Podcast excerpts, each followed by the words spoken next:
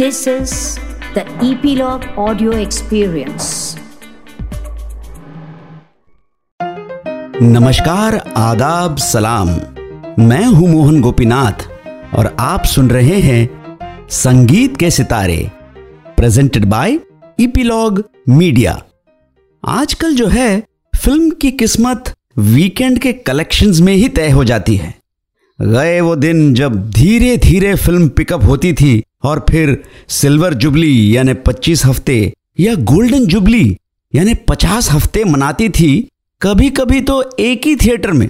पर क्या आपने सोचा कि एक महान बाप के गुणी बेटे ने जब अपनी पहली फ़िल्म लिखी तो उसने क्या अनुमान लगाया होगा कि कितने दिन चलेगी?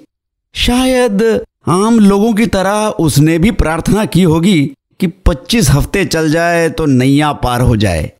कोई सपने में भी ये सोच नहीं सकता था कि वो पहली फ़िल्म 25 साल चलेगी और वो भी एक ही थिएटर में।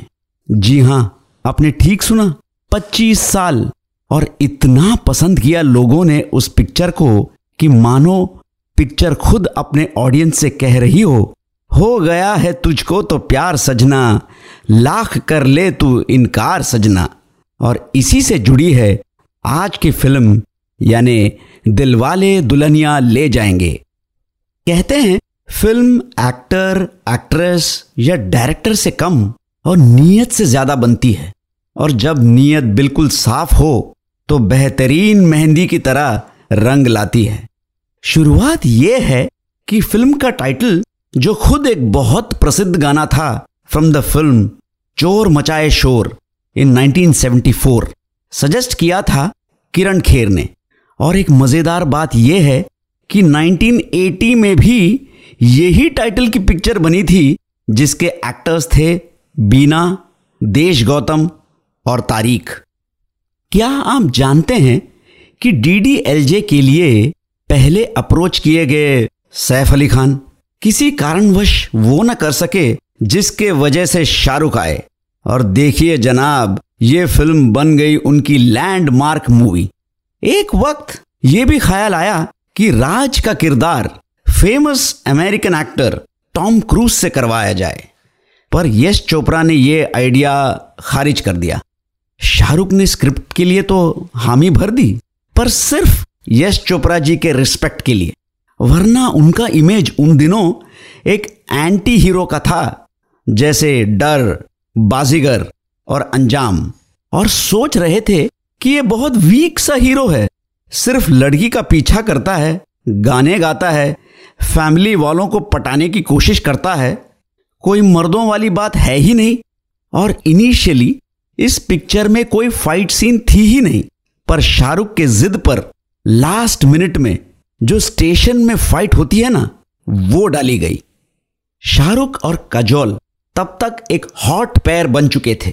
बाजीगर और करण अर्जुन रिलीज़ हो चुकी थी और दोनों सुपरहिट। कजोल को यशराज की ये दिल्लगी में लोगों ने काफ़ी सराहा था और इसलिए उस प्रोडक्शन हाउस के साथ एक कंफर्ट फैक्टर भी थी और फिर सपोर्टिंग स्टारकास्ट भी एक से बढ़कर एक थे। जैसे अमरीश पुरी, अनुपम खेर, फरीदा जलाल, हिमानी शिवपुरी, सतीश शाह, परमीत सेठी और मंदिरा बेदी। मैं मानता हूँ कि यह फ़िल्म सही मायने में एक क्रॉस ओवर सिनेमा थी। इसके पहले हिंदुस्तानियों को और एनआरआईस को एक धागे में बांधने वाली फ़िल्म कभी बनी ही नहीं थी। इसका कारण यह भी था कि लंदन, पेरिस, स्विट्जरलैंड में शूट करते हुए भी यह फ़िल्म हिंदुस्तानी तहजीब का साथ नहीं छोड़ती। और फ़िल्म का इतना असर हुआ कि 1995 से लेकर आज तक हर प्रेमी अपने आप को राज और सिमरन ही मानते हैं। वैसे आदित्य चोपड़ा ने यह नाम राज अपने गुरु राज कपूर पे रखा था, जो खुद भी जाती ज़िंदगी में रोमांटिक थे। फ़िल्म में छह गाने हैं, गीतकार थे आनंद बख्शी और संगीत दिया उभरते नवयुवक जतिन ललित ने, जिनके कैरियर का ये सबसे बड़ा ब्रेक था। आनंद बख्शी और यशराज की जोड़ी का भी एक इंटरेस्टिंग सा किस्सा है। जब तक साहिर लुधियानवी ज़िंदा थे, तब तक यश चोपड़ा ने बतौर अपने फेवरेट लिरिसिस्ट के किसी की ओर देखा तक नहीं, पर उनके इंतकाल के बाद जावेद अख्तर सिलसिला में, मजरू सुल्तानपुरी सवाल पिक्चर में, निदा फाजली नाखुदा में और शाहरियार को फासले में गाने लिखवाए थे। चांदनी पिक्चर की आठ गानों की अपार सफलता के बाद आनंद बख्शी, यश चोपड़ा के फेवरेट बन गए। पहला गाना है, मेरे ख्वाबों में जो आए। हर लड़की जो 16-17 साल की होती है, अपने एक जीवन साथी या प्रेमी के बारे में कुछ ख्वाब बुनती है। कमाल यह है कि वो इनसेंस जिस आवाज़ की है, यानी लता जी की, वो तब सत्तर साल की थी। कहा जाता है कि कजोल खुश नहीं थी कि आधे से ज़्यादा गाना उन्हें एक तौलिया लपेट के करना पड़ा। पर डायरेक्टर आदित्य चोपड़ा के यह मानना था कि इस गाने को इसी रूप में फिल्माया जाएगा।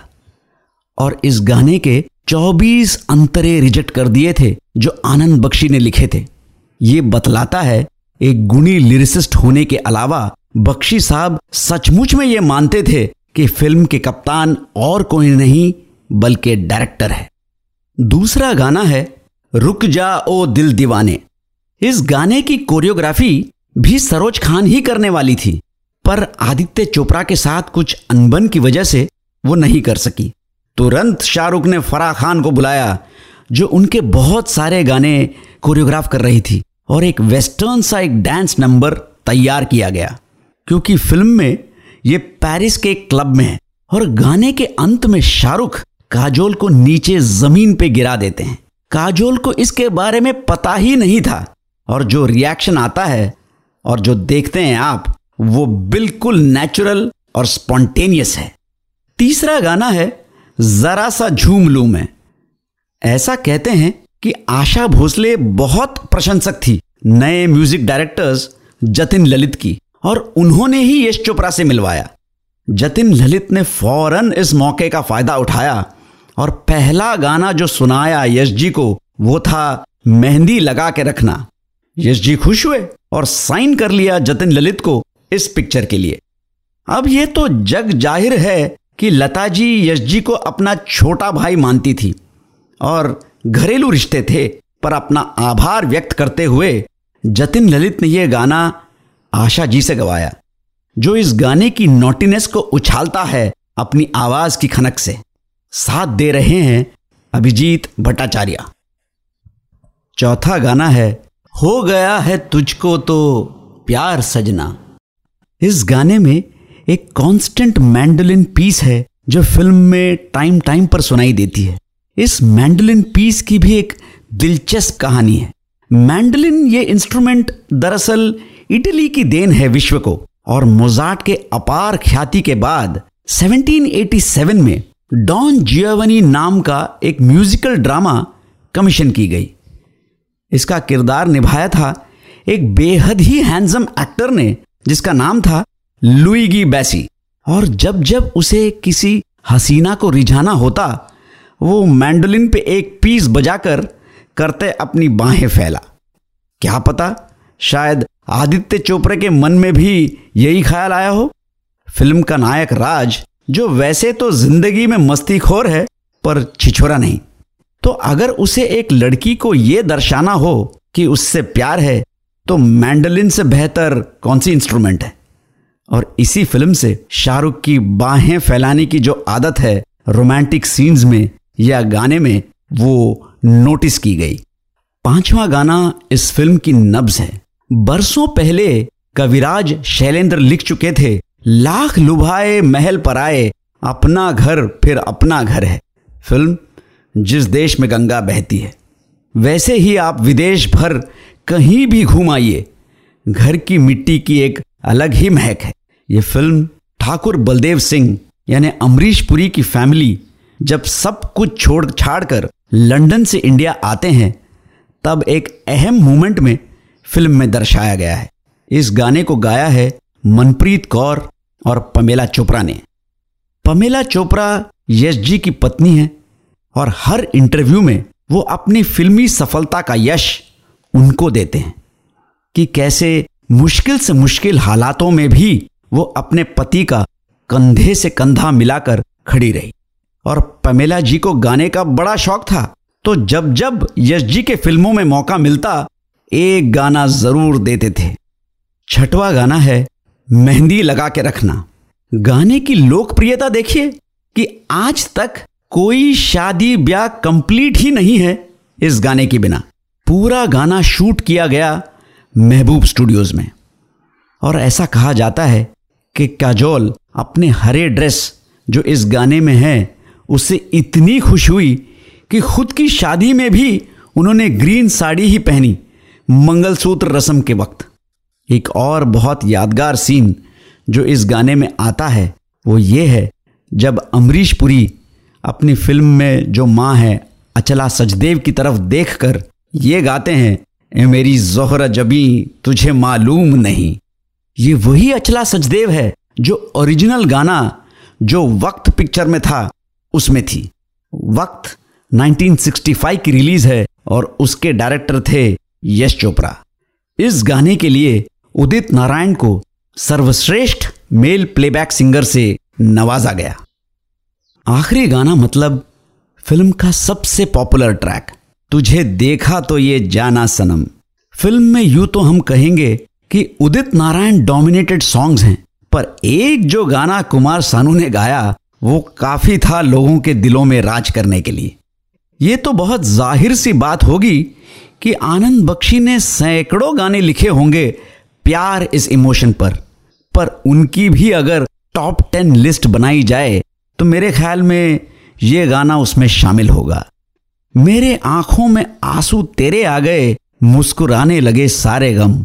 इन लाइनों में जो तड़प है, दो प्रेमियों के बीच, वो बार बार सुना जा सकता है। ऐसी पिक्चरें कम ही बनती हैं, जो मॉडर्न होते हुए भी अपनी हिंदुस्तानी होने की रूह नहीं छोड़ती। अमरीश पुरी ने अपना किरदार ठाकुर बलदेव सिंह अपने पिताजी पे आधारित किया था। पर ट्रेडिशनल होते हुए भी अपनी बेटी के यूरोप जाने के सपने को हम ही भरते हैं। दुकान से घर पे आते ही वो कुंदन लाल सैगल, जो 1930s और 40s के सबसे बड़े सिंगिंग सुपरस्टार थे, उनके गाने सुनते हैं। शाहरुख बेहद प्यार तो करता है काजोल से, पर हमेशा कहता है कि माँ बाप के आशीर्वाद ज़रूरी है इस रिश्ते को सफल होने के लिए और मैं तुम्हें भगा के नहीं ले जाऊँगा। परमीत सेठी जो काजोल का मंगेतर होता है फ़िल्म में, वो भी मूल रूप से एक अच्छा आदमी है, पर सिर्फ़ प्यार के हाथों मजबूर है। परमीत सेठी के बदले अरमान कोहली को उनका रोल ऑफ़र किया गया था। यह फ़िल्म परमीत और मंदिरा बेदी की डेब्यू फिल्म्स थी। मंदिरा बेदी को विश्व ख्याति मिली बतौर क्रिकेट प्रेजेंटर के रूप में ड्यूरिंग द 2003 वर्ल्ड कप। यूँ समझ लीजिए, छोटे से छोटे किरदार को भी इस फ़िल्म में जितनी इंपॉर्टेंस मिली है, वो एक मास्टर क्लास कहा जा सकता है। मसलन शाहरुख के दोस्त, जिनके नाम थे करण जौहर और अर्जुन सबलोक, जिन्हें भी काफ़ी पॉपुलैरिटी मिली आगे। हैरानगी की बात यह है कि इतना सब आदित्य चोपड़ा ने अपनी पहली फ़िल्म में मैनेज कैसे किया? काजोल का नाम जो इस पिक्चर में है, वो है सिमरन। ये एक पंजाबी नाम है जो संस्कृत शब्द स्मरण, यानी याद से लिया गया। अब भी क्या आपको शक है कि इस पिक्चर को इतना क्यों याद किया जाता है? और किसी कारण से आप ये फ़िल्म भूल भी जाएँ तो मैं यही कहूँगा बड़े बड़े देशों में ऐसी छोटी छोटी बातें होती रहती हैं, सेनोरिटा। इस एपिसोड में बस इतना ही। सब्सक्राइब करने ना भूलें ऑन ईपीलॉग मीडिया वेबसाइट या फिर आपके फेवरेट पॉडकास्ट स्ट्रीमिंग एप्स जैसे Apple podcast Jio Saavn Google podcast Spotify और अगर आप एप्पल पॉडकास्ट इस्तेमाल करते हैं तो रेट और रिव्यू कीजिए संगीत के सितारे।